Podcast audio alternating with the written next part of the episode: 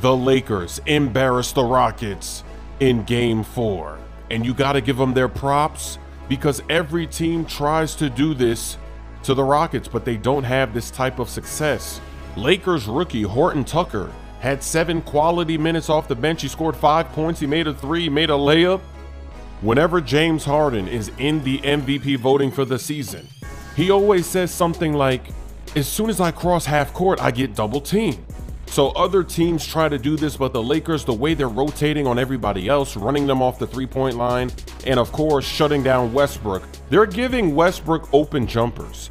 Because in the regular season, how many times have you heard this? Westbrook goes off for 40 points with no three point attempts, for 30 points, 35 points.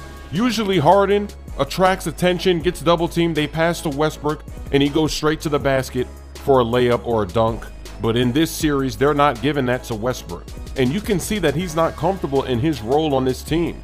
When he was by himself with the Thunder, if you would back off him, he would start pulling that mid range jumper.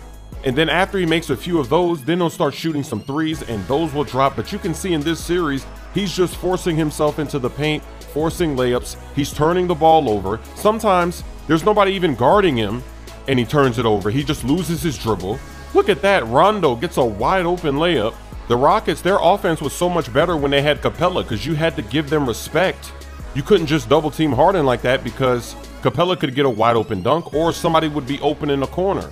And then Rondo is a savage. He ends the game with a lob off the glass to LeBron James. No sportsmanship for the Hall of Fame CPU.